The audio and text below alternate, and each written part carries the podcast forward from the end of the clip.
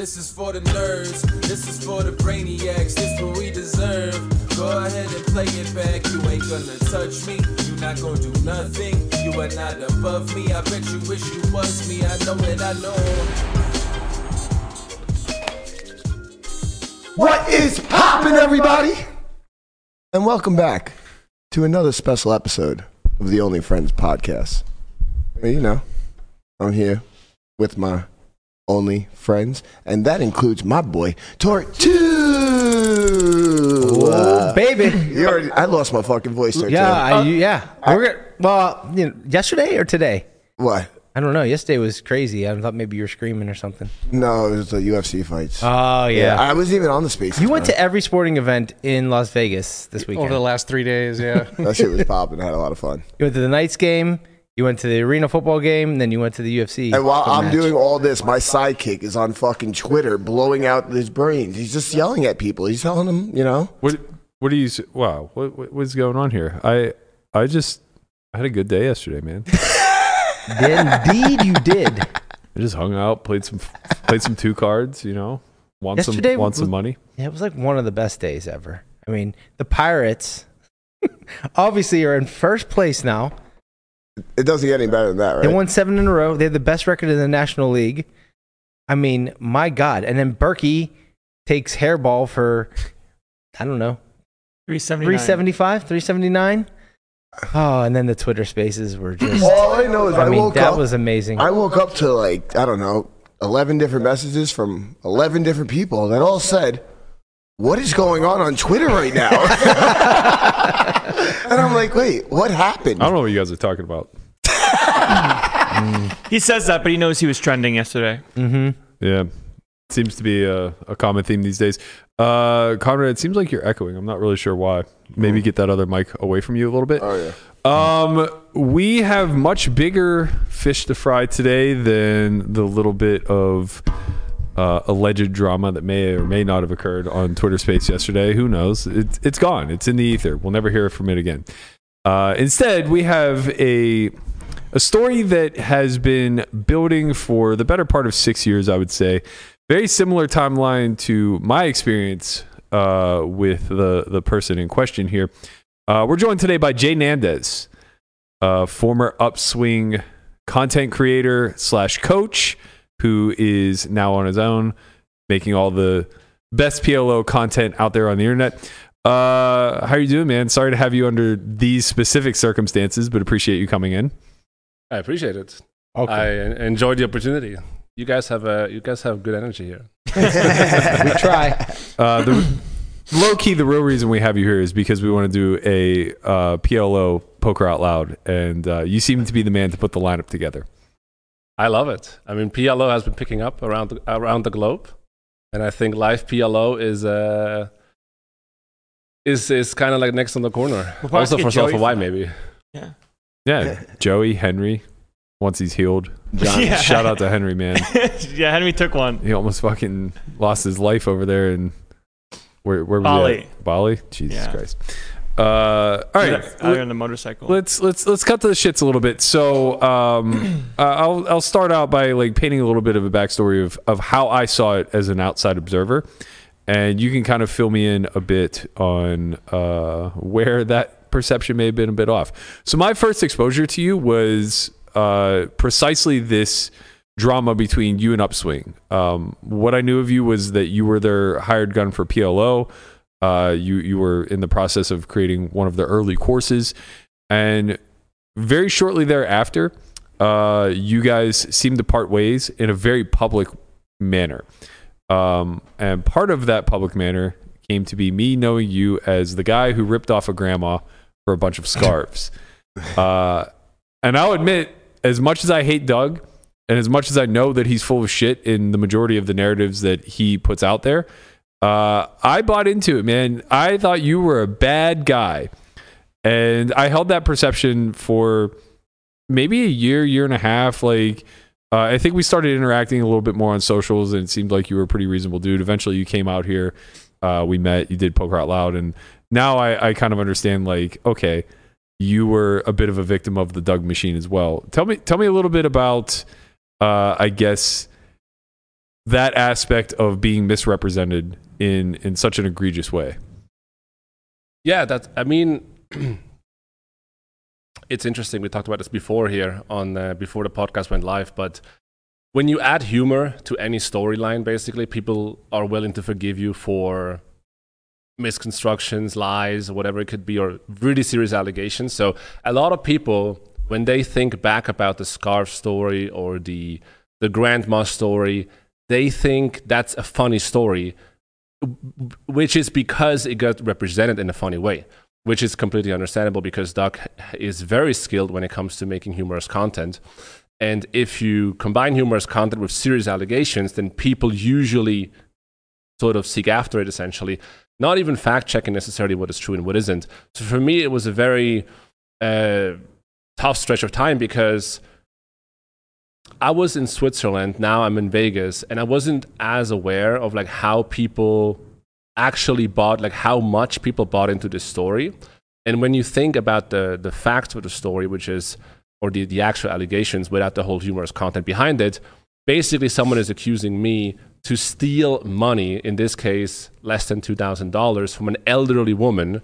We can get we can get into the, the midst of the, the story later on because that's also not true, actually. Not even the, the real story includes an elderly woman. But anyway, people were thinking and accusing me to steal money from an elderly person, which just by itself, if you don't add the humor to it, is actually a disgusting allegation to make if not proven to be true. So I was basically walking from different venues, E P Ts, and, and, and also World Series of Poker here when I came out for the summer, walking into poker rooms, not knowing how many people in the room know me, and also if they do, assume that if they're not P L O players, if they're not following my brand, they probably only know me believing that I'm a scammer, liar, or took money from an elderly woman or a grandmother, which is a very unsettling feeling, basically. Yeah, I, I mean, obviously I can relate to this very closely, and uh, I don't want to I don't want to lose the thread of what this podcast is ultimately about, which is kind of revealing uh, the underlying details to the lawsuit and the fallout with Upswing and everything else. But I think a, a very important thread that we need to pull on is uh, why it's it's so critical, specifically for like guys like you, you myself. Uh, you know, I know Charlie's kind of out there in the mix, and a lot of others who've been dragged for years by Doug publicly. And uh, kind of calling out just how that changes the public perception and the narrative based off of the person with the loudest microphone kind of setting the stage. Uh, I can relate wholeheartedly to everything you're saying. You know, uh, there there was a, a big thread going on a few days ago about uh, back in twenty seventeen when I opted out for uh, the the first big game that Feldman tried to run on the bike. And the majority of the details that were public were either fabricated, exaggerated, or twisted in a certain way to make it appear that I was uh, a villain in a way that made Doug, Ryan Fee, Feldman, et cetera, all look better, right? And it sounds very similar to the story that you're saying, where it's like it's not. It's not bad enough that there is this fallout between you and this company, uh, who's led by this industry leader with a big narr- or a big name and uh, a platform to speak on. But then it turns into this weird, like, moving the goalposts, uh, where your character is being dragged based off of exaggerated, fabricated, or twisted narratives that only can make you look bad and alter greatly the entire public perception of you moving forward, including your brand and the business that you're trying to build. And I think that's the part that people don't understand enough about. Everybody's like, Doug's funny. Why don't you guys laugh at yourselves more? Like, he's the only one who can really laugh at himself, kind of thing. It's like, there's no humor in in destroying a person's livelihood for the memes, right? Especially if you're paying close enough attention to recognize that it's helping his livelihood. Everything is bottom line driven, as far as I can tell. And I think we're finally getting to a point where either people are opening their eyes or they've had enough of this nonsense to where they're open to listening to the people that Doug has so wrongfully dragged for so many years. And those people are still staples of the community. It's seven years later. And all the people that he said are scumbags and liars and scammers and frauds and everything else are still out here putting out good content, playing the game that they enjoy, profiting year over year, and being none of the things that they were accused of being over the past five to six years. Uh, why don't you give us a little bit more of the details of what the actual truths behind the the Scarfgate, so to speak, were? For sure. One of the one of the common comments, and I think that's that's also something a lot of people, I guess, maybe not know enough about because they don't experience it, is that this argument of you can just defend yourself, like why are you complaining, like you can just go out there and defend yourself. And it's not that easy for several reasons. One of them is platform and reach, and also the uh, there, are, there are several things. First of all, if someone accuses you of something and he has a large platform and knows how to be convincing, then that first image is already out there in people's heads. And if I make a video defending myself on my much, much smaller platform, not only will I reach less people, but I will also not reach the same people as Doug is reaching with his video. Even if I would reach someone that watched his video, a lot of people don't necessarily care as much about the defense video as much as about the humorous allegations video, because it's more drama, more interesting, more appealing. So for people out there to put themselves into the same shoes and understand the problem potentially is if if if a big newspaper tomorrow comes out and is accusing you of something horrible, sure, you can defend yourself, but that doesn't that doesn't um, remove all the damage that has already been taking place. So even even though I come out here and defend myself back then and today, it doesn't necessarily um, remove all the damage that has been done now and throughout the years and people's first impression. So defense, yes, but it's not as easy and straightforward. Uh, this, what was the second question? Uh, the actual details behind the, the scarf situation. Okay, so I worked for Upswing Poker on two projects. A lot of people don't know that. They only know the project that I ended up terminating the, the, the agreement with, which was called P L O Lab. Prior to the P L O Lab, I created a course that was called P L O University.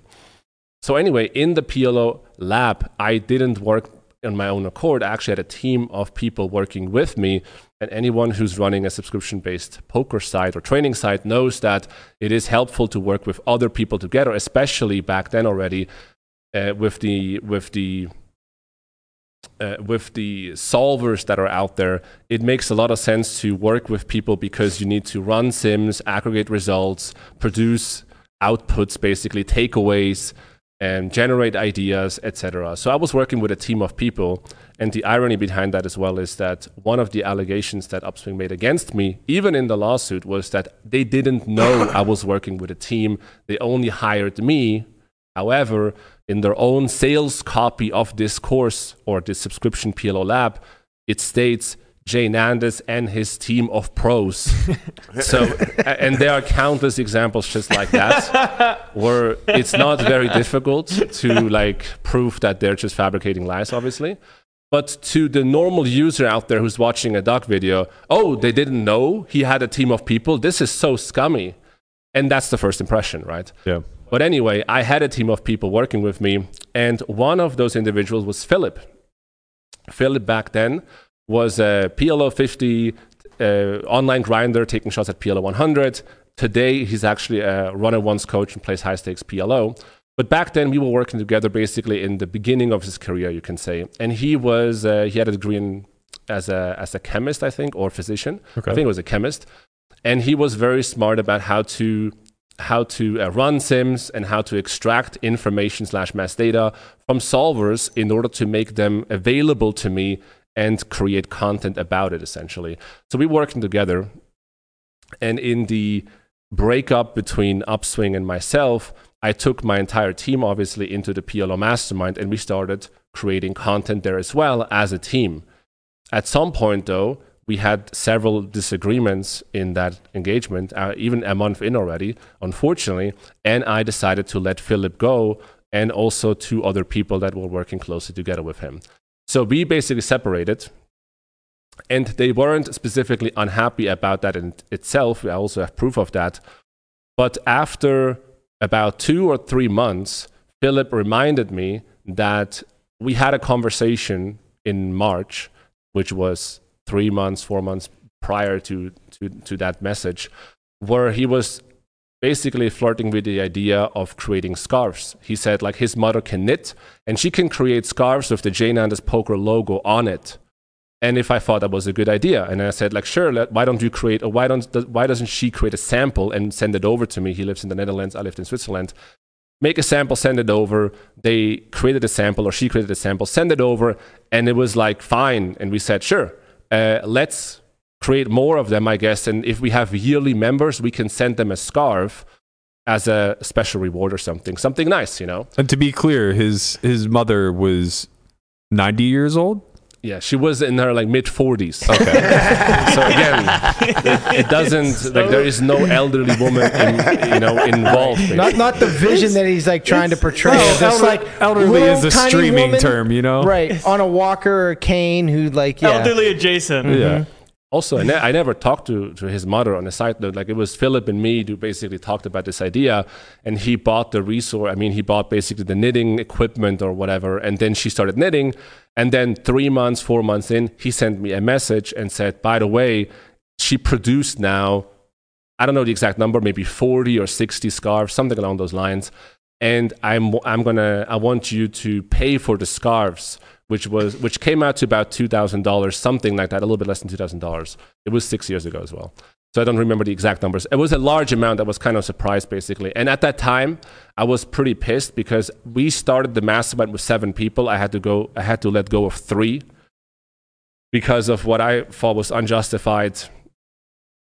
Um, unjustified reason, so to speak. We can go about this later on. But anyway, I was pissed and I made a mistake and I didn't respond to Philip right away. I didn't say I'm not going to pay for the scarves. I didn't say uh, I'm going to scam your mother or whatever it is. So he crazy. Just sent me a message on Discord and said, here's the bill or the invoice for the scarves. It's two thousand dollars. How do you want to send it? So after three weeks of me ghosting him and not replying to his message, he started a thread on two plus two. And at that point, I reached out to him, obviously, was trying to... I made a mistake, right? I should have reached out, I should have paid for the scarf, and I should have just settled it. Obviously, it was a big mistake on my end. So I reached out to Philip and said, you know what? Obviously, like, let's figure this out. I'm going to pay for the scarves. You're going to send it to me. However, I would like you to send me the scarves so I can pay you for them because we don't have a trust base anymore, and I don't want to send you the money and then not receive anything and basically get scammed in the process. In the process, and he didn't agree. He wanted to see the money first. I wanted to see the scarf first. It was a dumb back and forth because at the end of the day, it was about two thousand dollars. So anyway, we didn't agree on the terms exactly.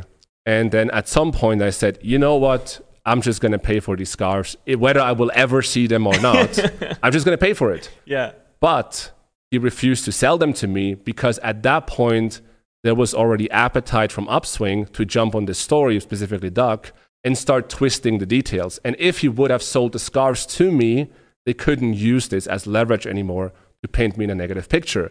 So he wouldn't sell the scarves anymore to me because otherwise Doug couldn't turn his mid-forties mother into an elderly grandma and portray me as a scammer on socials. Like, the story wouldn't work anymore. So they decided to go that route. And then later on ended up working together on a project called P L O Matrix, the Upswing Poker and the guys that basically defamed me in this two plus two post ended up being, you can say, business partners. So I don't know their exact legal agreement at the end of that year. And there was a there was another detail to this two plus two post, right? Uh, something to the effect of um, Philip initially posted, but there was an edited version of it that was uh, quite different than the original post, and potentially Matt Coletta had uh, altered that post. Yeah, absolutely. So basically what happened is I got sued five or six months after I stopped working for Upswing Poker for breach of contract in the discovery phase of this lawsuit, which was going on for two and a half, three years. I basically received a lot of documents from Upswing Poker, conversations they have in between each other, documents that they created, et cetera. One of those documents was a conversation that Matt Coletta had with Johnny, who is close to Philip, about this two plus two post. On top of that, I also received two versions of Philip's two plus two post from Matt Coletta, one of the versions was the original version, another one was an altered version where there were a lot more misleading and defam- defamatory language used that was edited by Matt Coletta. We were able to prove that, and I also posted this on Twitter, where you can see that the last editor of the second version is Matt Coletta. Now, I cannot tell you guys out there what exactly he edited because I just can't prove it, but we have two versions. One of them is vastly different and much more harming, and I posted the differences as well on, on, on Twitter, and that's the version that Matt Coletta ended up Uh, or that Philip ended up posting under his name, and it would include words like "I'm a scammer," my full name, um, just like paint the entire story in a more negative picture, basically. Yeah, and if you guys want to see uh, these two posts side by side, uh, or catch any more of the details of that story, uh, you can check out Jay Nandez's thread on Twitter. I think Wapo also uh, may be able to pull them up here and there. Um, That was actually discovered in court, right? Like during the discovery process. So your lawyers used that as uh, as, as kind of a, a point of leverage, demonstrating that they weren't being truthful about uh, the scarf thing, correct? Yeah, I mean, it demonstrated that there was this conspiracy running between Upswing Poker, who I formerly worked with as a freelancer, and employees of mine. At that point, not employees any, anymore of mine. So basically, if those two parties that previously worked with me are conspiring against me, it's obviously highly unethical behavior, and we're able to prove that um, in the in the arbitration.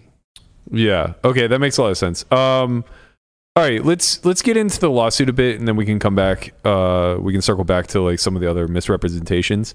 Um, The let's first let's lay out the groundwork. So first and foremost, who sued who, and what were the claims and counterclaims?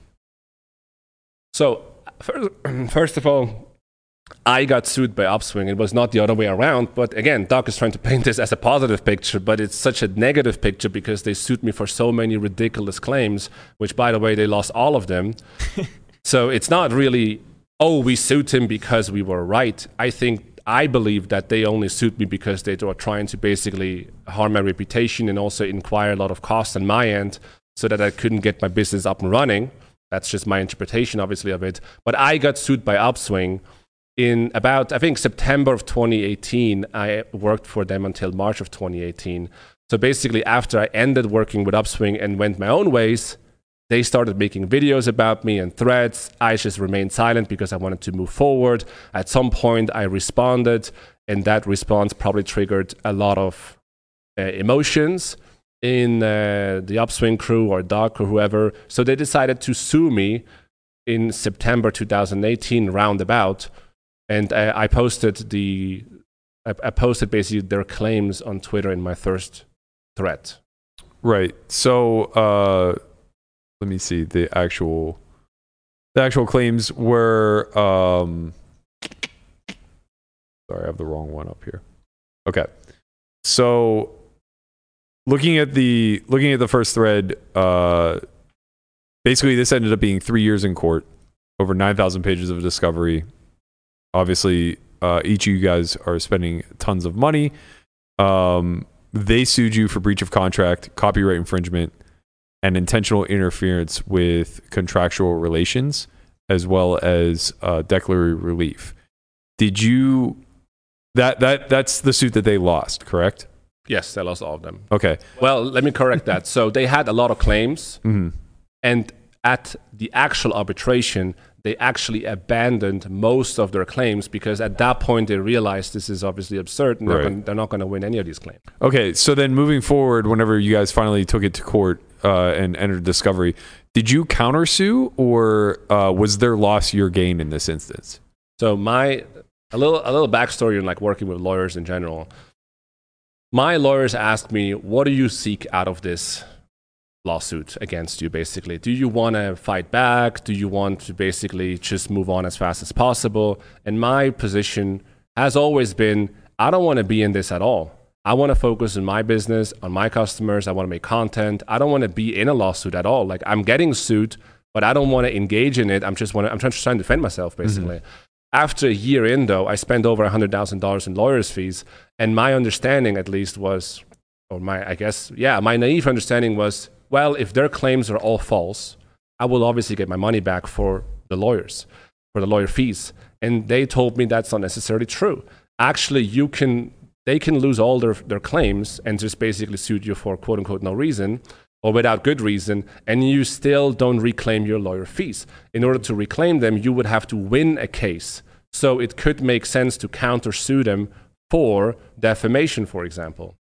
So that's when I started entertaining the idea, like maybe I should sue them as well, because that's going to put them into the defense and also have a bigger chance to, to win back the money that I spent. And a year in, we weren't even close to arbitration, so I knew it's going to be even more expensive for me to go to arbitration to make this whole thing happen. So by the end, I ended up not only counter uh, counterclaiming um, defamation, but also breach of contract, and which is the irony. Like they sued me for breach of contract. I never, I was never trying to sue them, but then counterclaimed breach of contract on their end and ended up winning because they were in breach of the contract, in fact. Okay, so that all right. So uh, two now separate court cases. First is their their claims against you, which ultimately the end result was they they lost those, correct? Correct. Okay. From that, was anything rewarded to you? So there were fees awarded to me that I that I had to come up with. I had to come up with lawyers and defense, and they actually ended up giving me some of my attorney money back because I, I needed I needed to defend myself against claims that were, in my eyes, absurd. Right. And then the second suit was your lawsuit against them for breach of contract and defamation. Now, I understand you lost the defamation aspect of it, but you won the breach of contract. Correct. And that's where the one hundred fifty thousand dollars settlement came from? one hundred fifty thousand dollars comes, it's, it's a mix of basically of the, two the legal fees. So to put the numbers in, in perspective, I spent about two hundred fifty thousand dollars in legal fees in this case. Mm. And again, it wasn't completely a choice because I had to defend myself, but part of my defense was the counterclaim for defamation. That was my choice based on what I just basically told you yeah. about my incentives. Yeah, yeah. And the arbit- arbitrator basically argued and said, you decided to claim defamation, and you inquired legal fees for that. We're not going to give you those back because that, that was your decision and wasn't part of the defense. So that's why I couldn't get the full amount back in legal fees that right. I spent, and only got the money back that I used for defense, plus money they owed me that resulted out of their breach of the contract. Okay. So all told, uh, how, mu- how much were they in breach of for the contract? Uh, what, what did they technically owe you? So they ended up having to pay me for the contract about seventeen thousand dollars that they didn't pay out. Mm-hmm. And the and that's also an interesting twist of the story, because in two thousand eighteen, I got presented with the numbers of um, the last four months I worked for Upswing. And I was under the impression that these numbers were wrong, which was which ended up being correct. Like they were wrong. They underreported their numbers. They gave me wrong numbers. My understanding was because they had wrong numbers in their accounting system, they were just like, not correct.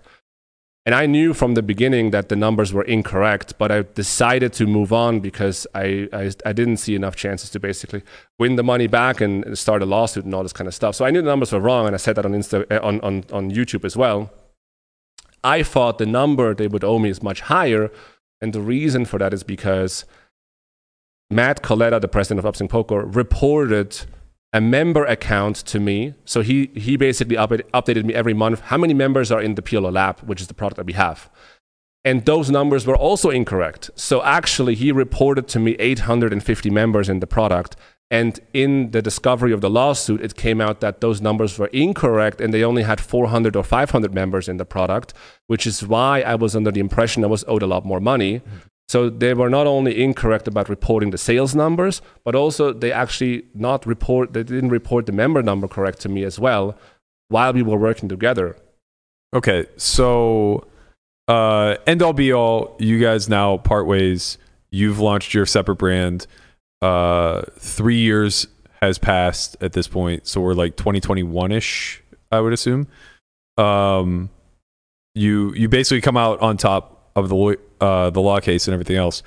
what was what was the messaging then from Upswing side? Like, uh, did they walk anything back? Oh yeah, sorry. Actually, before I even ask that question, tell me a little bit more about what you were being accused of, because I know that there was a point where Doug was claiming that uh, they uh, you stole I, uh, intellectual property basically with Play and Explains, um, as well as like all of your YouTube content was technically owned by Upswing.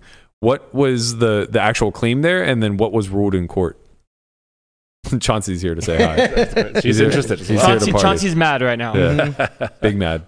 Yep. Uh, yeah, that's also one of those nice twists that Doug likes to spin a little bit, which is, it sounds great if you say, hey, we were suing him for breach of contract, but there is a reason why he doesn't want to declare or doesn't say what exactly they were suing me for. Where was I breach? Where was I in breach of the contract? So they had many different claims, uh, you know, basically all of them were absurd, but one of them was, for example, they would say that the format Play and Explain, or Play and Explain Reloaded, as we called it in the P L O Mastermind, is a format. And all the poker players know what Play and Explain is. It's basically just over-the-shoulder content. You play and you just commentate mm-hmm. on your gameplay online. Anyway, this format Play and Explain, they claim I have learned those from Upswing Poker, and therefore I'm not able to reproduce them in my own company, P L O Mastermind, or on YouTube, because I learned it from them. So therefore, I'm denied to basically continuously do any Play and Explains. And what we haven't mentioned so far is that I was under a freelancer agreement. So I was just making contractual work for a course. And they claim that I cannot make any Play and Explains like Lifetime anymore, which is obviously, again, pretty absurd. But the the the, the, the tricky part about this is, if you go to arbitration, the arbitrator is not a poker player. He doesn't know anything about poker. So you have to really explain what is a Play and Explain, and why is it not special or proprietary to Upswing Poker? And we were able to convince the arbitrator of that, obviously, at the end. But that's just like one of the many claims that just... Well, the big is, thing was you already had uh, proven examples of having done it prior, right? Correct. With I was making Play and Explains for Run at Once back yeah. in two thousand fourteen. Like, Card Runners was making Play and Upswing, Explains. Are they, are they like claiming that they invented uh, Play and Explain? Like they, they were the ones that invented it, and they, were the, they have proprietary...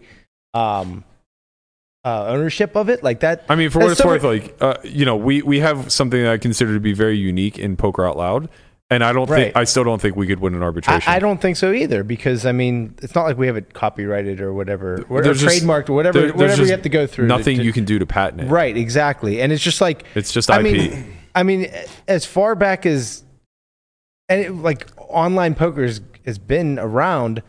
Play and Explain has been a thing. Tough Fish was doing Play and Explain. Like, yeah, right? He really was. Like, no, he should sue you. Like, Holy yeah, shit. Yeah, like, so, like, to, and then, like you said, you had, um, you know, you, you were doing this, like, yeah, like, uh, Run It Once has been doing this forever. I mean, so, it sounds like, like this was a railroading tactic yeah. to, you know, prevent you from uh, basically launching your new company and, uh, you know, building off of the back of what you had already done for, for Upswing. Uh, talk to us a little bit about the contract, because I know that there was uh, what Doug refers to as a loophole in the ninety-day termination. But um, you know, given uh, I, I should outline this a little bit. Like, so, given that you are a third-party independent contractor, um, I mean, to some degree, I'm surprised you even had a contract, right? Because uh, the only reason to really sign one is to ensure that you're like basically under a non-compete for the time that you're working for for Upswing, and that part makes sense to me. But um, generally with freelancers, they're they're free to work as they see fit uh, for whoever they see fit. Like, it's rare that you're just going to kind of corner them and make them your own without putting them on payroll. So what was the uh, loophole that, that Doug um, kind of highlights with the ninety-day termination? Yeah, that's another nice twist by Mister Doug Polk. So, so basically I had a freelance agreement, which is a very open agreement. Actually, the copyright, for example, not the copyright, the... Um, the competition clause, like the non-compete, yeah, yeah. was so open in this contract that I I was able to even do other content. It was the, the only details of the of the um, non-compete were that I couldn't use the content that I was delivering for Upswing anywhere else, which made sense, sure, because it was their content. I delivered it and I created it for them. Mm-hmm. But there was no non-compete otherwise, and the ninety-day loophole, as they call it, is basically just my right and their rights to just terminate the agreement, and then after ninety days, uh, basically just move on. So oh, so when, it was like a ninety day non-compete. No, it's not non-compete, but it's like I have to basically produce another um, batch of content for ninety days after uh, um, res resigning, and then the other way around as well. And this is actually a this is actually a class that is very company friendly because they they can basically hire a coach. The coach makes a hundred videos, let's say. After a hundred videos, oh damn, oh, dude, this. Fuck you, this guy's an nice absolute catch. menace. Cat he menace. fucking bit me. Just now? Yeah, like five minutes ago. See, you, you'll literally see it at, when the shot was on us. I just started, like, oh man, bro, bit my arm. He's trying to destroy us all. Is it a he or a she? Yo, did Doug pay you? I know. I was just about to say. Yeah. Chauncey's an agent of chaos. I wish we had like a roving camera so we could just see the look on his face. He just looks so proud of himself. Fucking Chauncey cam. He's shocked right now. Chauncey's working for Upswing. He's trying to destroy the set. All right, let, let's, let's let's bring it back around. Okay, so to the nine, to the ninety day. Oh uh, yeah, the loophole, exactly. Loophole, yeah. So basically, they can just hire a coach. The coach makes a hundred videos. Those videos belong to Upswing, and then they can fire the coach, and the coach has no right to have any. They they don't have any compensation anymore for those videos. So actually, it's a company-friendly clause because you can just fire anyone at any point without any reason, which is exactly the way it is stated in the contract, at any point. So it's not like I used this sick loophole and then just came around and backstabbed them or whatever. It was my right to also end at some point because you need to have a way to end the contract as well, and that was the way to end it. Now, the way Doug portrayed it is saying like, oh, yeah, like at one point he was saying something along the lines like, I requested it, which is, again, they put it in. I never touched or edited the contract. They, at, at one point, they were blaming their lawyers. We have actually evidence that Matt Coletta is editing contracts in the, in the, in, at Upswing Poker. So it is conceivable to think that Matt Coletta actually put the contract together. Not sure if that's true or not, but like there's strong evidence that su suggests that. But it's kind of like, again, lack of responsibility to claim, like to basically go after your lawyers and say, well, my lawyers made a mistake in the contract, blah, blah, blah. But in reality, it probably was different.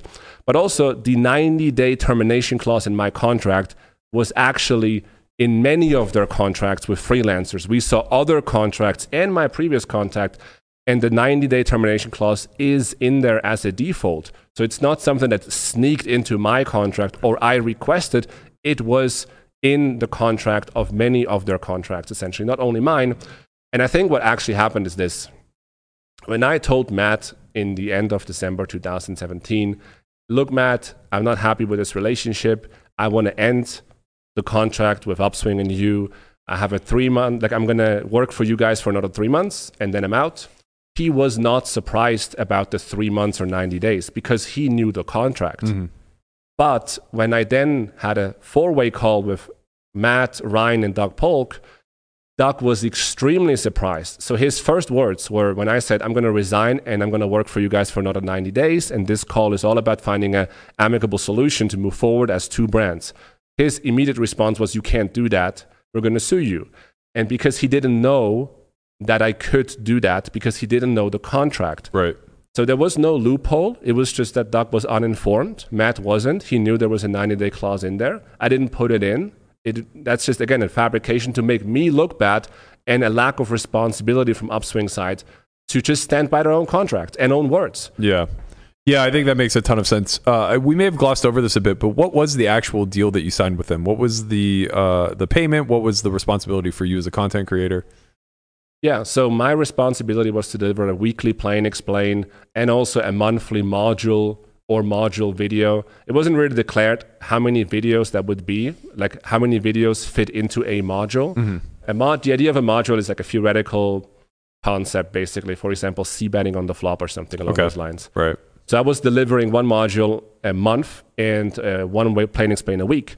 So you can argue that's going to be about five videos a month. It could be also more, but I always over-delivered. So at the end of the day, I I delivered seventy-five videos to the P L O Lab, even though I didn't have to, right? Because I wanted to I wanted to see this project succeed, obviously, and then in return for that, they would give me a thirty percent revenue share on the P L O Lab memberships, which was also something that got caught me off guard because after I finished working on the P L O University, the prior product, where I got a twenty-five percent share, I talked to Matt Coletta, the, the Upswing's president, and I told him I'm looking for a fifty fifty split. Now, a fifty fifty split doesn't mean that I want fifty percent of the gross revenue or something. It just means I'm looking for something where we're in a fair middle, where we both have the same, basically. And he knew that, and he told me that, and I have a screenshot of it on Twitter. And I started, basically, we were, in, we, we, we were on the same page, so to speak. He knew I'm looking for fifty fifty, and I went off and started working on the project. And then three days or four days before the launch of the project, after pre-selling already some copies, I got presented with a contract that entailed a thirty percent revenue share. So obviously, first of all, obviously I should have requested the contract much earlier, but also I was extremely surprised and also uh, underwhelmed with the fact that they sort of deceived me into believing that I'm going to receive a fifty percent contract, and they, three days prior to the launch, give me a thirty percent contract. So I wasn't happy with that either. Yeah, these rev share deals are kind of tough because uh, you're really at the mercy of the company. So um, I know that uh, in the notes that you you gave me, there was a point where they ran a launch where they promised access to the P L O Lab for a dollar, and that's that's pretty shitty for you as the content creator if you don't have a base salary, right? Because uh, let's for instance say that I want to get into P L O on our site tomorrow, right? And it's like, oh, well, we don't have any P L O content. We need to bring people in, yada, yada, yada. Let me go out and get Jay Nandez. And I say, hey, listen, I'll give you an eighty twenty split on the rev that we do on this P L O course. And then I turn around and I sell it for a dollar. What the hell? That, that's, you know, that's relatively useless. And uh, these sort of like baked in, um, you know, like ad campaigns that you're going to run in order to get feet in the door, that's where the majority of your traffic is going to come from. So I, I don't know how much of that Uh, actually falls under uh, the the the payments that you did. Like, I don't know how many of those members paid bare, next to nothing.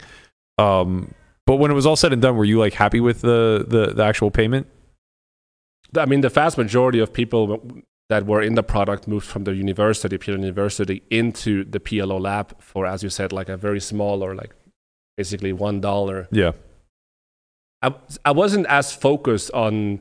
So I, I wasn't as focused on, um, am I happy with the situation now as far as, as as far as like the money goes? My idea was more, I'm I'm entering the coaching space. I mean, I started making Twitch content, or I started working on coaching in poker in two thousand fourteen on one-on-ones, and then on Twitch by myself, and then with Upswing.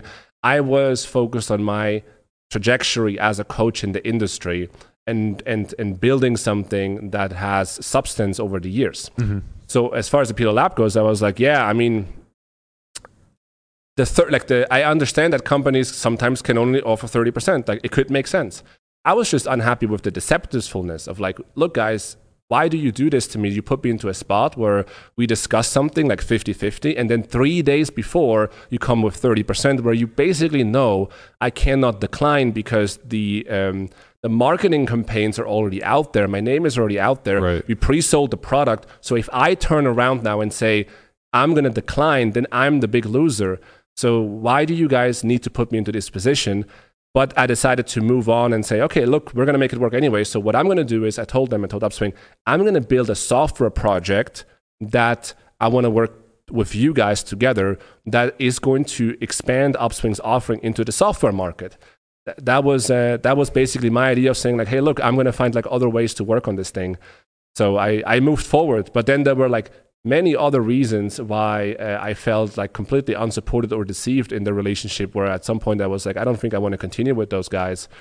Um, like small details, like fine print stuff, for example. It's not only that the thirty percent is mine, but also I have to pay all the affiliates, which wasn't clear beforehand. The affiliates would get lifetime revenue share, which means that in my subscription model, they would basically get money from me all the time. Again, all these things could be fine in an in an agreement where we both agreed beforehand and knew what we're getting into. But I thought I was I was deceived into this agreement by them, which I wasn't happy in, in terms of the intentionality behind it. Like, do I want to work with people that want to do things like that?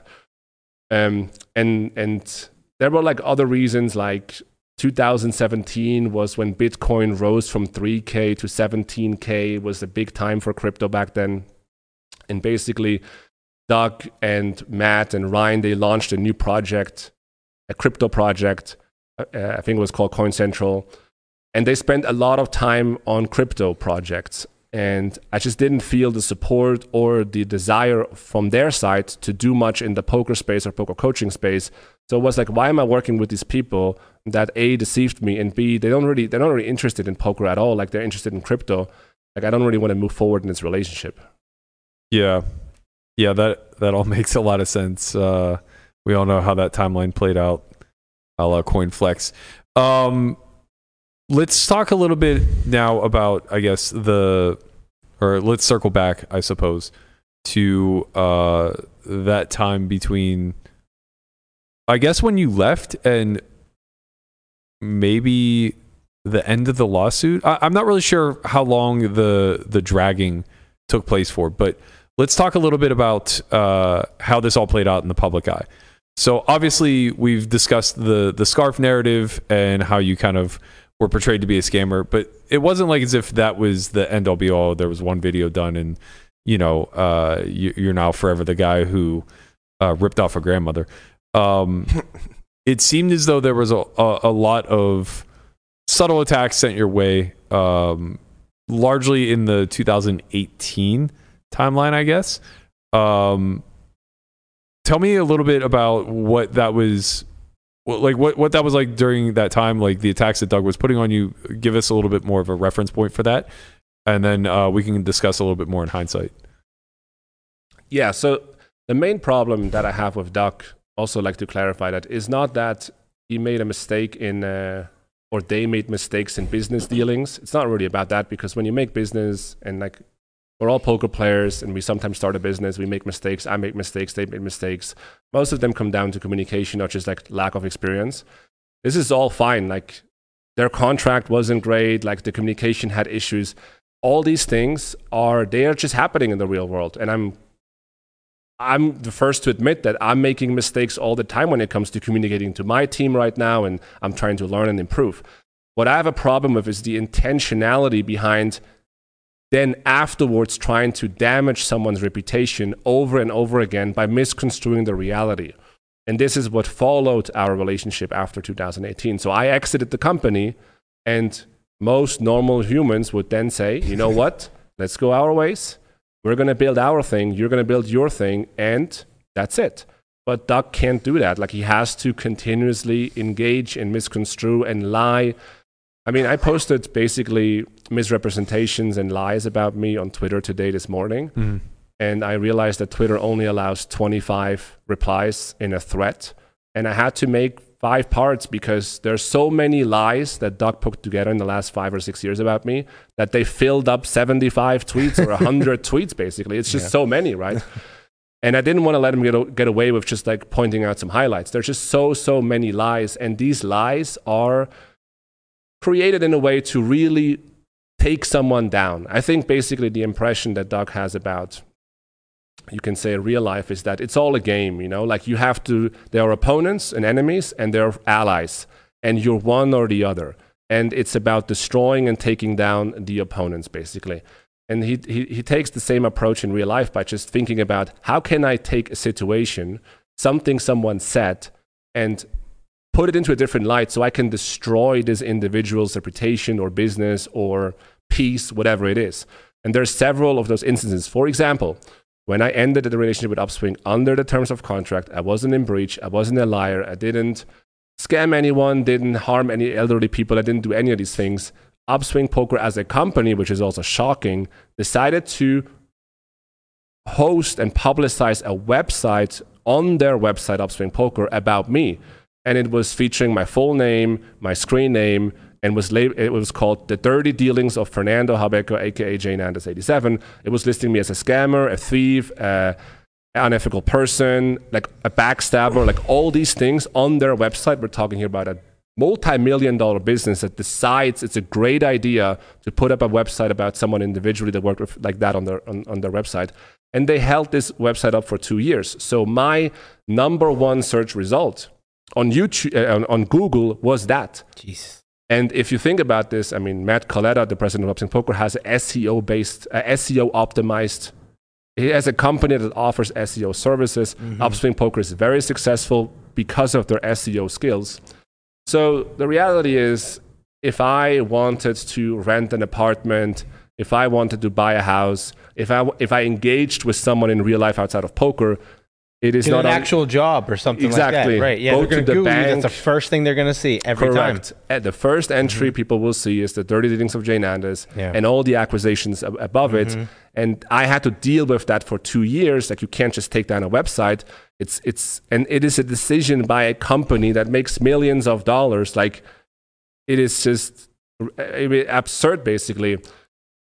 And I would say, and I would say that the uh, website was sort of the most damaging thing that they could have done, because it really um, it really connected or, or or moved beyond the scope of the poker space.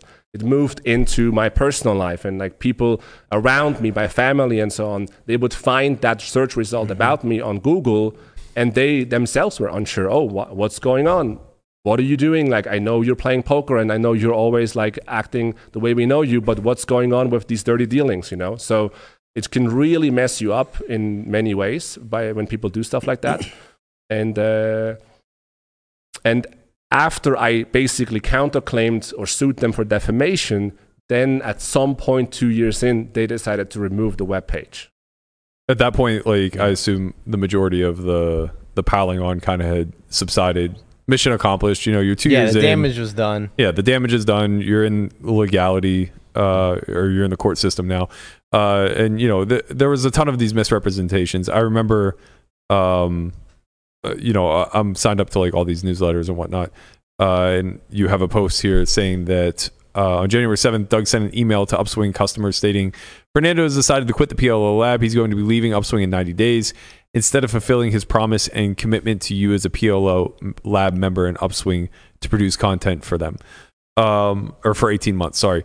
And I remember this getting leaked, uh, I think on two plus two, perhaps. Uh, it, th- this is all vague memory, but this is obviously like a clear misrepresentation, as that's... Uh, and I want to be clear, because like this is something that I think Doug is very good at, right? Nothing in that... in that collection of sentences is objectively false, right? Like, he takes partial truths and strings them together mm-hmm. in such a way that misrepresents, like, out of context, it just completely misrepresents what's actually happening here. Like, yeah, Fernando did decide to leave uh, the P L O Lab after ninety days. Yes, he's not going to be fulfilling an eighteen-month, uh, you know, contract or anything along those lines. And yeah, it's the people who subscribe to the lab that are going to be without him as now a coach. But the wording of this is that it's an intentional decision to hurt the consumer and basically spit in the face of those who are putting good money towards his coaching, right? Right. That, in a nutshell, to me, is what we've allowed uh, this this brand to become, right? When I think of Upswing, I don't think of, like, great poker coaches. I don't think of the best content out there. I think of like an outdated lab that hasn't been upgraded in years. I think about a heads up course that's five years old and is probably barely even serviceable at this point. Like, and then I think about a, a bunch of hired guns who come in, do a one-off course that, you know, makes a pile of cash, ends up getting pirated, and almost always falls under some level of criticism or Uh, you know, accolades, depending on who made the course, right? There's been some hits and there's been some misses. I'm not trying to to say they never put out good content, but my whole point is, when I think of Upswing, I think of Doug, I think of Doug's YouTube content, I think of all of the bodies that he's left in the wake in order to bolster himself up as the end boss, as the evil empire, as the voice of the community. And I think it's only now that more of us are willing to, like, get on the mic regularly and, uh, you know, contribute in a, a meaningful way to those around us, that people are kind of seeing, like, man, this is a one-way street.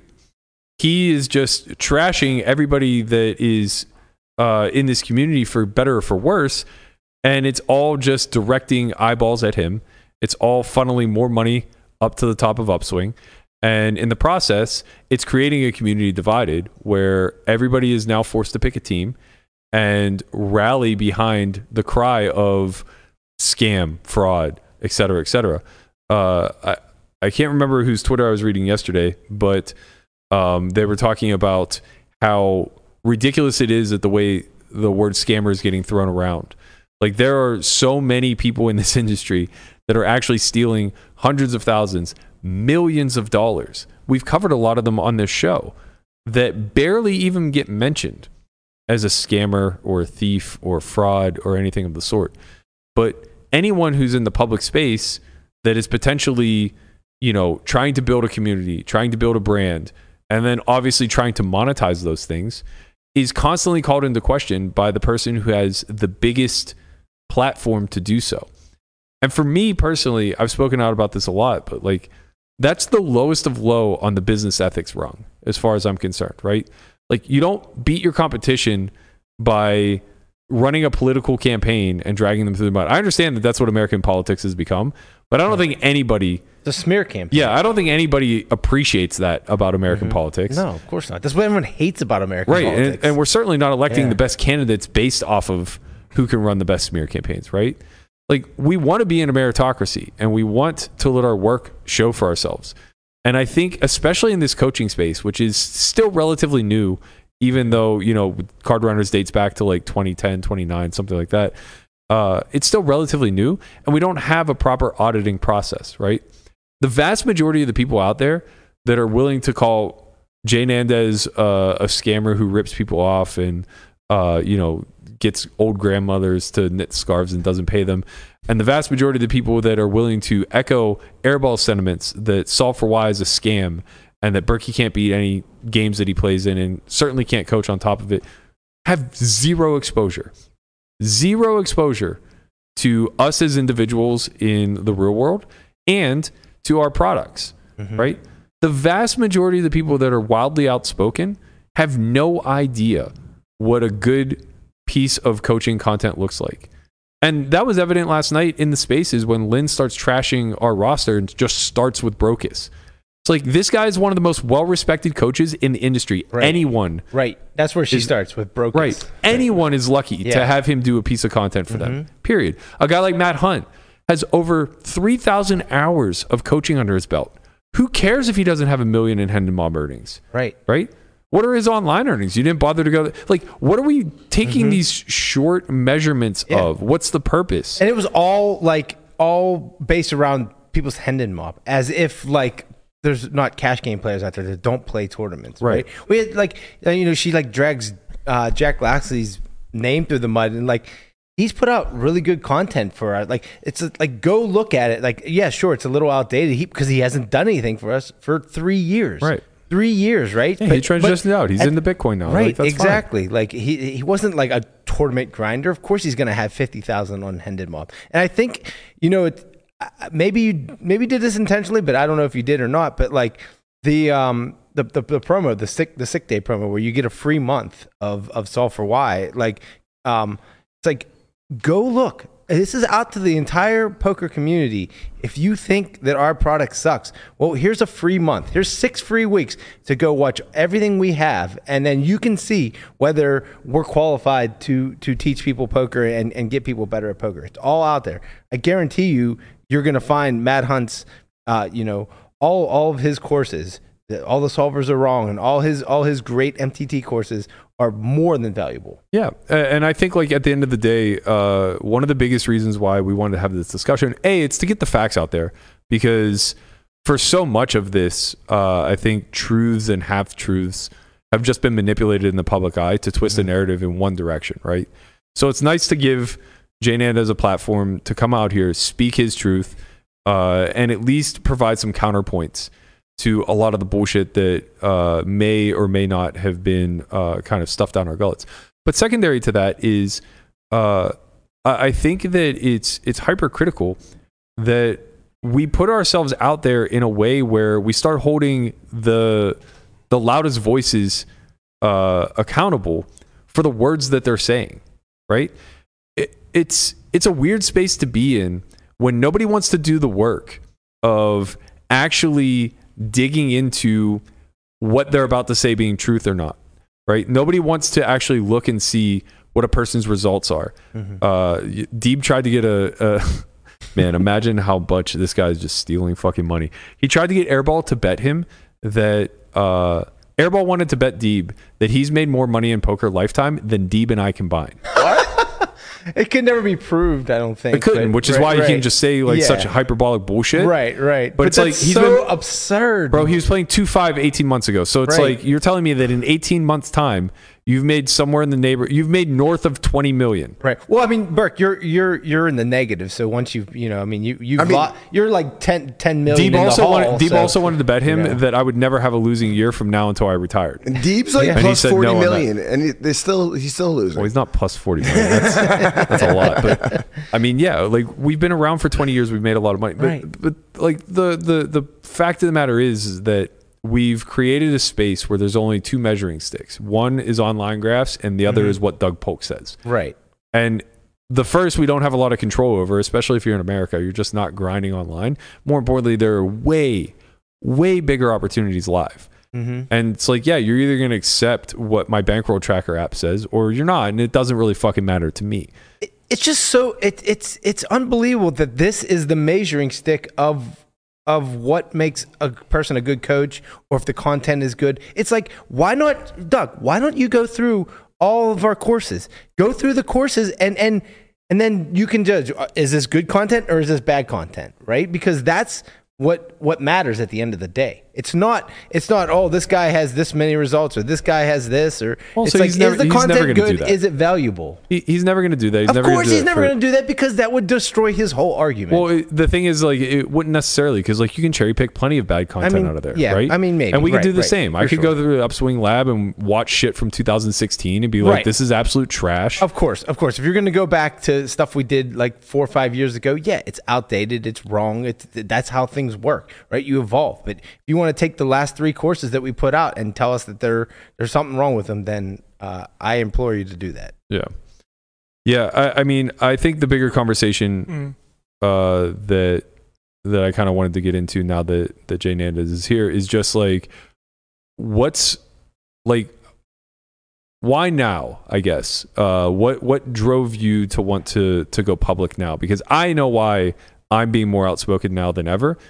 Um, but it's certainly not, we're, we're not necessarily in the same position, right? Like I've, I've forcefully given myself a microphone and I've taken a lot of shrapnel along the way. So it's just kind of my way of clapping back. But what, what drove you, I guess, to finally say enough's enough. I'm going to leak all this documentation from the lawsuit. I'm going to make it public knowledge that they lost this suit because it was kind of quiet. Nobody really knew. Yeah. There's, there are several reasons. I mean, I think one of them, the most obvious one, is that the con- it's just like the continuous lying. You know? Like if Doug would at least not say anything about it, it's, it's different than just like con- continuously re- misrepresenting the facts. There's so many things that he is saying still to this day that are just not factual. And I think it is in the hopes that I'm just not going to respond, basically, because that, that, that was the proxy for the last couple of years. And um, first of all, someone continuously lies about you, you have to correct that. I guess the reason I didn't do it in the past, that's the bigger question than why I'm doing it now, is because maybe I just felt like, well, number one, I'm not very confrontational. Like I'm not looking, I'm not looking for beef. I don't have beef with twenty people right out there in the space. I'm not look, I'm not out here to make enemies. I'm, I'm a poker player and a coach. I'm trying to build my business and play poker and become good at it. That's it. Like that's, that's a good life to me, right? Yeah.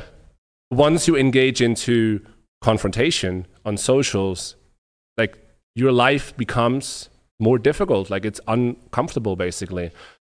But I spent more time in Vegas, spent more time in the U S in the last year. And I just realized that there are so many people out there that still have this impression of me that I'm, I was in a shady situation. I was scamming someone. I, I was in breach of contract. I was wrongdoing someone. And I just, I don't mind if people have a negative, negative perception of me based on the on, on the truth. That's their thing to do, and that's fine.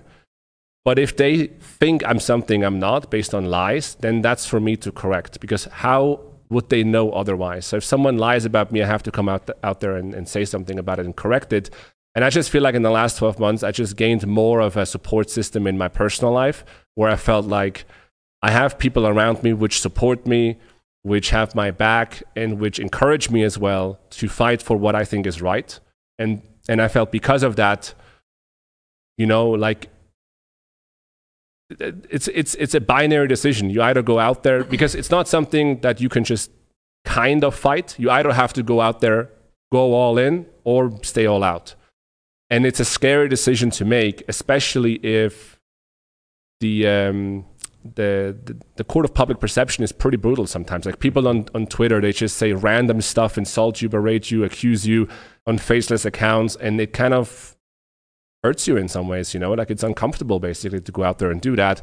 But at some point I just realized, if this is what it takes to speak my truth and at least be at peace with speaking my truth, then so be it, because the alternative to just be in, at peace, not saying anything, doesn't exist anymore. Mm-hmm. Like the decision to not be public, or the decision to not have these things about me out there, doesn't exist. It's a dream.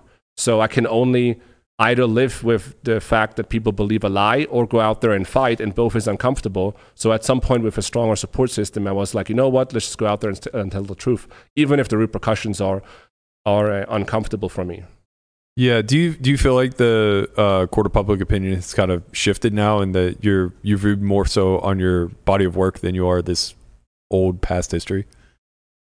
Yeah, I, I definitely see that there is a shift. Like one of the most common things that goes through my mind, or went through my mind, and still goes through my mind, and I think of a lot of people's mind, is that if they talk about something that they think is injustice, the first thing I would think about is no one is going to care anyway. Like if you come out there complaining about life or complaining about something, people will not support you, they will not believe you, they will not engage with it in a positive way.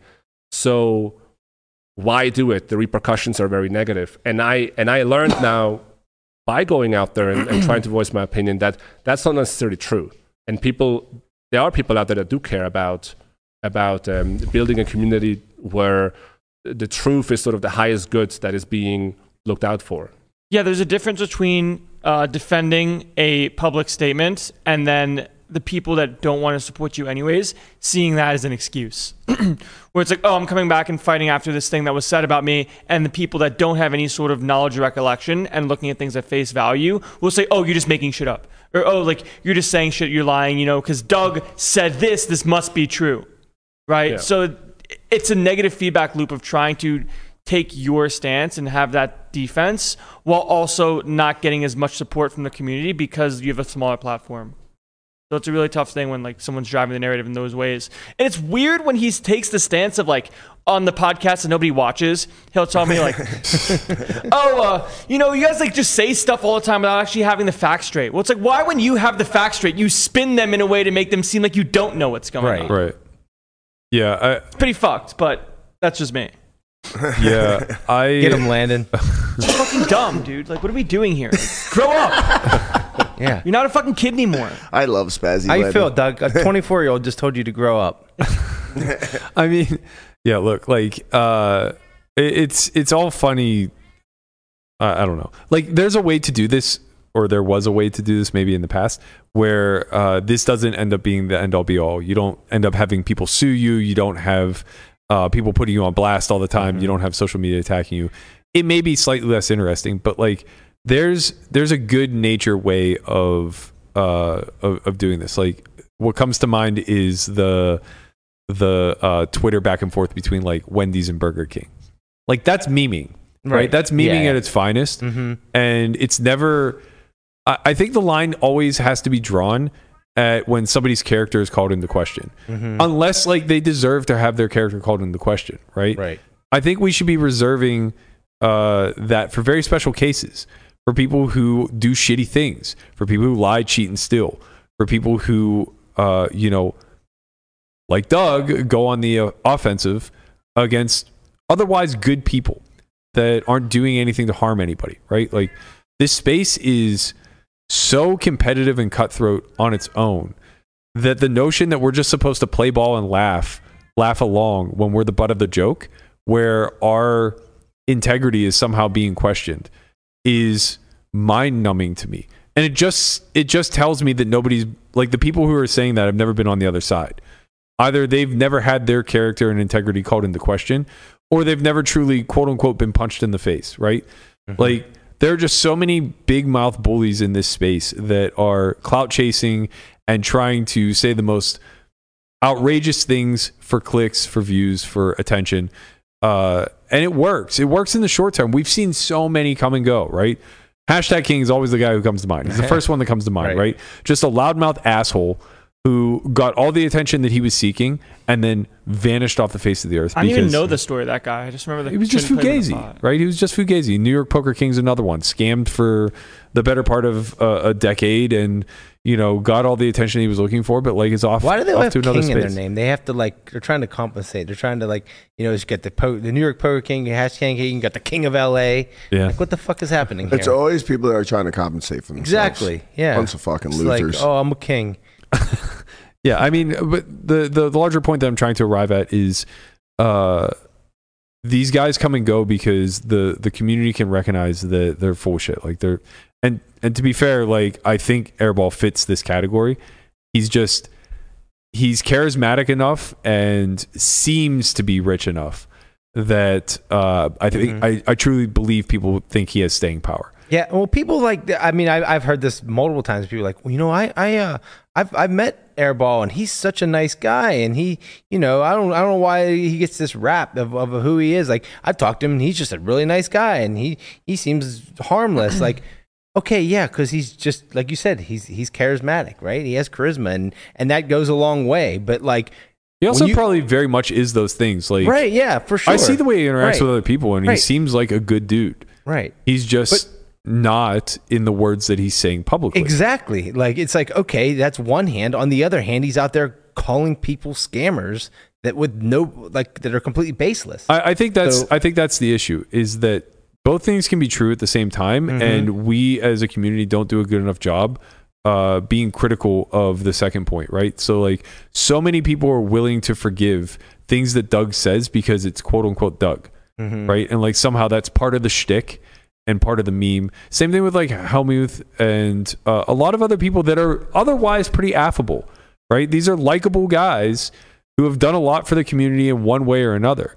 That doesn't excuse shitty behavior, though, right? It, it doesn't accuse or it doesn't excuse hiring somebody to do a job for you, and then whenever they come to you as a site owner and says, like, "Look, I'm unhappy for reason X, Y, and Z," your response is, "If you leave, I'll sue," right?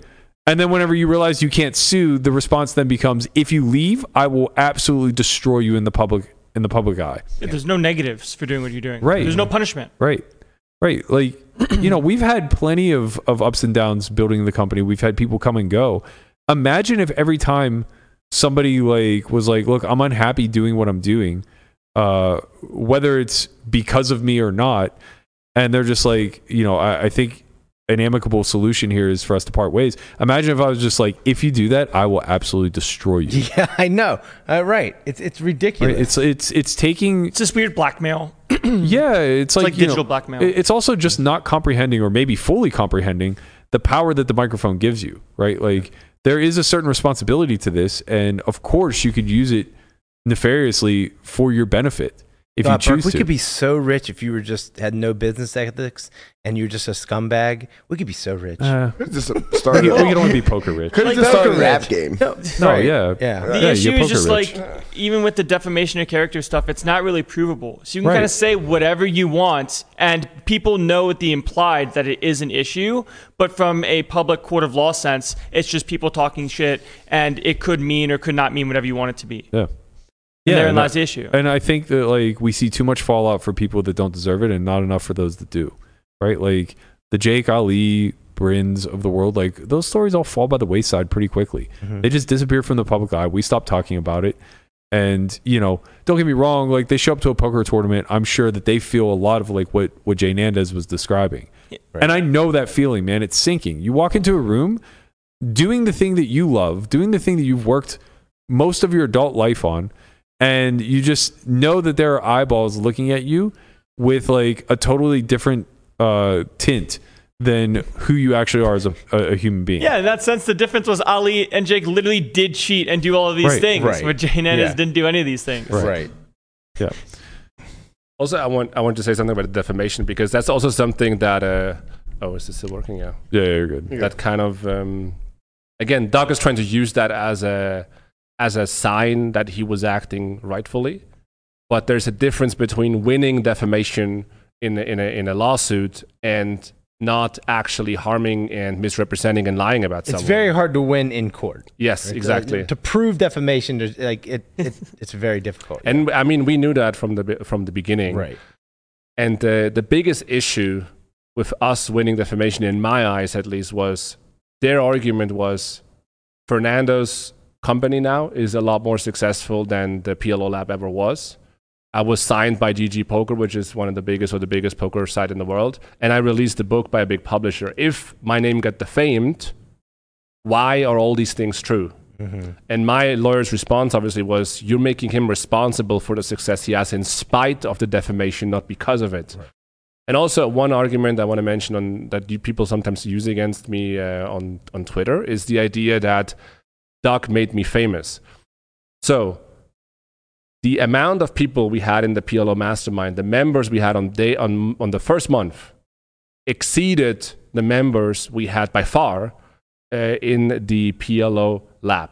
And I think the reason for that is because, not because of the working relationship I have with Doug, I think him attacking me is what made me famous in that sense. Mm-hmm. Like I got eyeballs, not because I was working with them, but because they... just attacked me relentlessly right. and made me bigger that way. Mm-hmm. And I I, pref- I still prefer it not to be that way. But it was not like, oh, I appreciated it. By the way, good that you d- was trying to destroy my name so I have a couple more customers. Like, obviously not.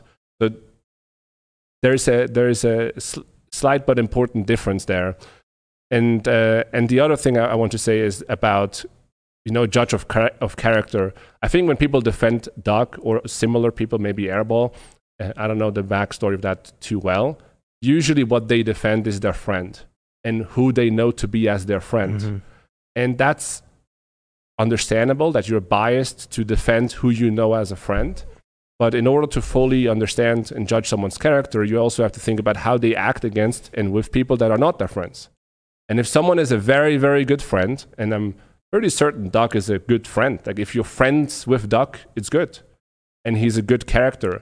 But if he's lying and misrepresenting and zooing and acting in malice against people that he doesn't like, then that's also part of the judgment you have to bring in, even if you're a friend, about Doug. You can't just say, oh, this is all, doesn't matter, all the things that don't matter. I know him, he's a good guy. Like, it just doesn't work that way. And I think sometimes that sort of like double standard is being used uh, with people like that. It's mm-hmm. just used everywhere. Forever, since the beginning of time, right? This is how Nick acts on social media. Everyone that knows Nick well knows that he's a good guy and well-intentioned, well-intentioned, wants everybody to have fun. But at the same time, when someone takes the online persona of trying to ruin reputation, it's easy to let that go by the wayside when you actually like him and he and you know that he won't do that to you. Where mm. you're coming from the standpoint of, yeah, this has been my friend for years. He's always been a good guy to me, but now he has an issue with someone and is taking liberties that aren't necessarily fair and spinning the narrative however he wants it because Doug let him go on the platform. And then Doug says, oh, he's qualified to have his opinion. If he thinks he's a scammer, I'm going to let him say it. And we both know that you don't believe that to be true, but you let somebody say it without any counters because it hurts Matt as an individual and as a business. I, I think that's something to dig into that uh, we don't do really enough of. And it's hard to do enough of it because there just aren't enough people with big platforms that can kind of speak out on it. But, um, you know, we don't, we, we somehow like, and maybe this is where Doug has kind of like fallen down a bit in most recent history, but he keeps kind of like hitching his wagon to losing causes, right? So he doubled down on the Sports Illustrated cover thing, tripled down on it whenever it got called out, whatever. Uh, and then like with the Airball thing saying like, oh, well, this guy's a qualified source to call Matt a scammer. It's like, you're vouching for him then. Mm-hmm. Like by saying that, you're vouching for him, right? And then on top of that, he like, you know, doubles down and says like, okay, well, like now I'm going to coach Airball to... to to beat Matt in this heads-up match, right? Very quickly realizes that this guy's uncoachable and then tries to walk it back. It's like, no, hold, hold him to that. Because not only did he vouch for his opinion on his podcast and not push back and say, like, you know, you you think he's a scammer and you're qualified to believe that to be true, I'm here to back you up as the host, right? But then he doubles down and basically says, like, uh, I will help you navigate this this heads-up match that you should already be overqualified for if this guy truly is a scammer. But like, we're going to put the nail in the coffin, right? Then whenever he realizes that's false, rather than apologizing, rather than saying like, you know, I fucked up, I should have never given an unqualified voice such a large platform, I should have never hitched myself to such an unqualified poker player in a spot where he's drawing dead. No, he just says bullshit, where he pulls up a bunch of hands that we both probably played poorly according to the solver and says like, look at this clown show. Aren't you all entertained? This is all because of me. It would have never even occurred if it weren't for like everything mm-hmm. is so built around the narrative of of him being the center of the universe, which, you know, I get it. That's that's the way narcissism works. But um, we as as a collective, especially those of us with microphones, have to start like just not letting people off the hook whenever they double and triple down on a bad take. Mm-hmm. It's not that hard to just say, I fucked up, I got it wrong. Right? Like Lynn's another perfect example of it. Like in that space last night, she's sitting there going like, unlike you, I'm willing to admit whenever I'm wrong. Hmm. And I was just like, go ahead then. Go on. I'm waiting. We're waiting. Yeah. Like say the words, I'm wrong and I'm sorry. Because I haven't heard it yet. Right? Like I haven't heard anything except like very light walking back. And that's not the fucking same as apologizing and admitting fault or admitting your failure. Like, it was like wa- like lightly walking things back, but then like doubling down on other things. So like what? Right, what just we, like looking for here? An adjacent tangent right. to yeah. double down on, yeah. and like that's that's the that's the template. That's mm-hmm. literally the template that Doug has built, where it's just like, oh shit, I got caught uh, saying a bunch of things that are mostly false. Yeah, like the the whole the whole. You getting backed by drug dealers. She's like, it's probably not probable, but it's possible. Right. Like, what What? What are we doing We're here? Just playing you, with language. Are you, yeah. Are you, right? are you, are you fucking kidding me? Yeah, it's like, I'm, I'm telling you, man, the people who, who do this for public attention truly believe the audience is so stupid that they yeah. can't see through it. Right. And I think we're finally getting to a point where like people are getting insulted. I think a lot of people Dude, saw through Lynn. There was a night. literal part in the space where she said that she didn't say the thing she said, and the title of their video was the thing that she said that she did yes. not say. Yes. You can I just be Jamie more specific. It, yeah. She said that she never called me a scammer, and literally the title right. of the video with her face on the thumb is Poker Poker Coach Scams. Yeah. Or something to that. It, it was like, yeah. Uh, Businessman some, puts poker scammer to the test. Yeah, or something that's what it was. When yeah. he has nuts and mm-hmm. you just have yeah. set. God, you gotta love this shit, man. Yeah, no, you just, don't. You just don't. Well, you don't. But like Conrad's point is valid. Like, what's better content than literally catching people in lies? Oh, it's right. amazing. Catching people in four K is the greatest thing of all time. I think if I if I if I could apologize, I just would. Yeah, but you didn't. If I want to say these things, I would. Yeah, but you did. Like these actions have consequences, and everyone just thinks they get a free fucking pass. You know, like when I got fucking dragged for the Perkins shit, I deserved it. I got fucking wrecked, and like everyone says the whole Clicker uncoachable shit, this, that, whatever. Clicker came in the last month. We did maybe three sessions, but yeah. the narrative after he put that stuff up. Doug then retweets it and says, oh, Clicker, one of the best heads-up players in the world, calls this guy uncoachable. He was only in for the last three hours. Like, he coached me as much as Doug probably coached Airball. Hey, hey for what it's worth, uh, Perkins also beat Doug. Yeah, well. Sure. But, like, point being, it's like, I did these things, I got wrecked, I deserve to get wrecked. Yeah, and you, you know? and you and you owned up to it. And you yeah, admitted your stuff, mistakes, and, like, anyways, you were, like, making like, excuses for why you lost and said, like, you know, created this whole narrative. Well, if I didn't have better guidance, I would have. If I didn't have people in my corner that were smarter than me say, hey, don't say anything about this because it doesn't come off the way you want it to and it doesn't help, I would have said... like my defense statement, which wouldn't have been helpful in the slightest. Yeah. But now when people take these stances and say these things of calling you a scammer, saying things they wish they regret and could retract, they think that there's no actions or consequences to what the fuck is going on. Because there aren't. Right. Because there just aren't. Right? Like this is the closest we've seen mm-hmm. to, to the people who are just saying things frivolously, actually having to answer. Right? Fucking retarded. The willingness to... The the willingness to constantly be put in the public eye and have your opinion scrutinized, right? It's like, it's the thing that I catch the most flack for. Like, I host an opinion show five days a week. I'm going to get a lot of shit wrong. There are going to be so many takes I have that are bad, right? And there's going to be so much here. Like, uh, I, I don't think people understand what it's like to be on the mic for eight, ten hours a week. Obviously not. That's why they do what they do. Right. It's nice when you have the help of an editor to ensure that like everything is completely dialed in. You have many, many days to put mm-hmm. out content, right? It's like when you're speaking off the cuff, it's like people have forgotten what it's like to just be in a work environment or a social environment and have water cooler talk. That's what podcasts are. You think right. we're the only ones in the world yeah. that are, are saying things and having hot takes that aren't exactly nailing it every time? Go to any other space. Go to th- go to sports, fantasy sports, betting. Go anywhere. Gaming. Like, all of these places, the hot takes are are why people tune in. They want you to be wrong so that they can tell you that they're wrong in the chat. It's what drives things. It's Someone like, give me fifteen dollars for calling me stupid. It's like, thanks, I'm going to go get a nice meal now. Right. It's like, it's like okay, like uh, that's part of being in this seat is like you own that shit, right? You don't double and triple down and act like you're this, like, you know, perfect voice.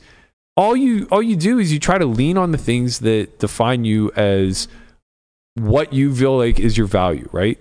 Integrity, character, personality, like these are the things that you lead with. Whatever knowledge you happen to be able to intertwine there is helpful, right? But like you, if you think that somebody's going to speak for six hundred hours a year on the mic and be right for five hundred ninety-nine point nine of them, you're you're you're way off, man. Yeah. Somewhere along the lines, things changed as to giving the people what they want from a content perspective versus leading with value. Yeah, agreed. Where the latter does not give as much value, like as much viewership or engagement as the former. The latter is a, an infinite mindset. The former is a finite mindset, right? It's it's the difference between building something slowly and developing a rapport and being authentic and cre- and, and you know curating an audience that the retention is high because they are invested in you as a person versus the former, which is just kind of whoring yourself out for as many clicks as humanly possible in the near term. So what do we think that they both had in that hand? Right. It's all engagement farming, right? And it works. It works until it doesn't, right? Like it, it works until you do the things that you're doing. Like you could play the engagement game by all means, right? By all means, play the engagement game. But there's clearly like some sort of ethical lines that you even know as a person that when you cross them, those things will always stick with you. Right, saying that you want to retract these things you said, even though you knew that saying these things in the first place was an issue. Right. Yeah, I think it's valid. Do you have anything you want to close on here, Jay Nandez? Um, yeah, I, I got something. I got something for you. What is it? How do you feel about Aaron Rodgers being a Jet now? That's, that sounds amazing. It's, it's fucking official. Wait, it, it happened? You used a lot of words in a row that I don't know. I was going to say, like, is that why, is I that, knew you had no idea about football. Well, I looked on Twitter yesterday, and and uh, in my trending, uh, it was Berkey, Aaron Rodgers, and Hillary Clinton. And I was going to I was gonna tweet, like, fuck, marry, kill. But then I was like, oh, Twitter's going to, like, like suspend me because I'm, like, promoting violence. Dude, so I didn't, doing I didn't a fuck, marry, kill with trending but, names but, is really sharp. If, if you guys want to yeah. do a fuck, marry, kill, Berkey, Aaron Rodgers, and Hillary Clinton, by all means. Uh, that, that's, actually, that's a really fun game. Uh, well, condolences to the Jets. I'm sorry that you're getting this washed-ass mm-hmm. quarterback for infinite money. Yep. Uh, Jay Nandez, thank you so much for joining us today. Really appreciate you. You were a great guest. I, I'm happy to to get that narrative out there and get some truth out on the timeline a Absolutely. bit. Uh, I got to get out of here. I got to go play Airhead, assuming he doesn't call in sick today. I know that there were talks of he may not be able to make it. We'll see. Rumor is he's buying it for a million. If he does not attend, there'll be a ten K penalty. I don't believe it. I'll believe it when I see it. Uh, get those big chips out in front. Yeah, get your big chips out in front. Uh, updates to follow tomorrow. I think we're going to be joined by Brent Hanks. I'm um, not entirely positive. Landon and Conrad are heading off to Florida. I might be here tomorrow. As is Jeff Platt. But uh, one way or another, we'll catch you guys all up on what happened on the spaces, what's been happening on the match. And then, of course, we'll have Strat Chat Wednesday with Matt Hunt. So thank you guys so much for tuning in. We appreciate you for all the support. Please don't forget to like, subscribe, leave a comment below. After this is all said and done, we'll be back tomorrow, I believe eleven a.m. if Brent's with us. Otherwise, it'll be at noon. Thank you guys so much for tuning in. We'll see you then. Stay popping. Good night.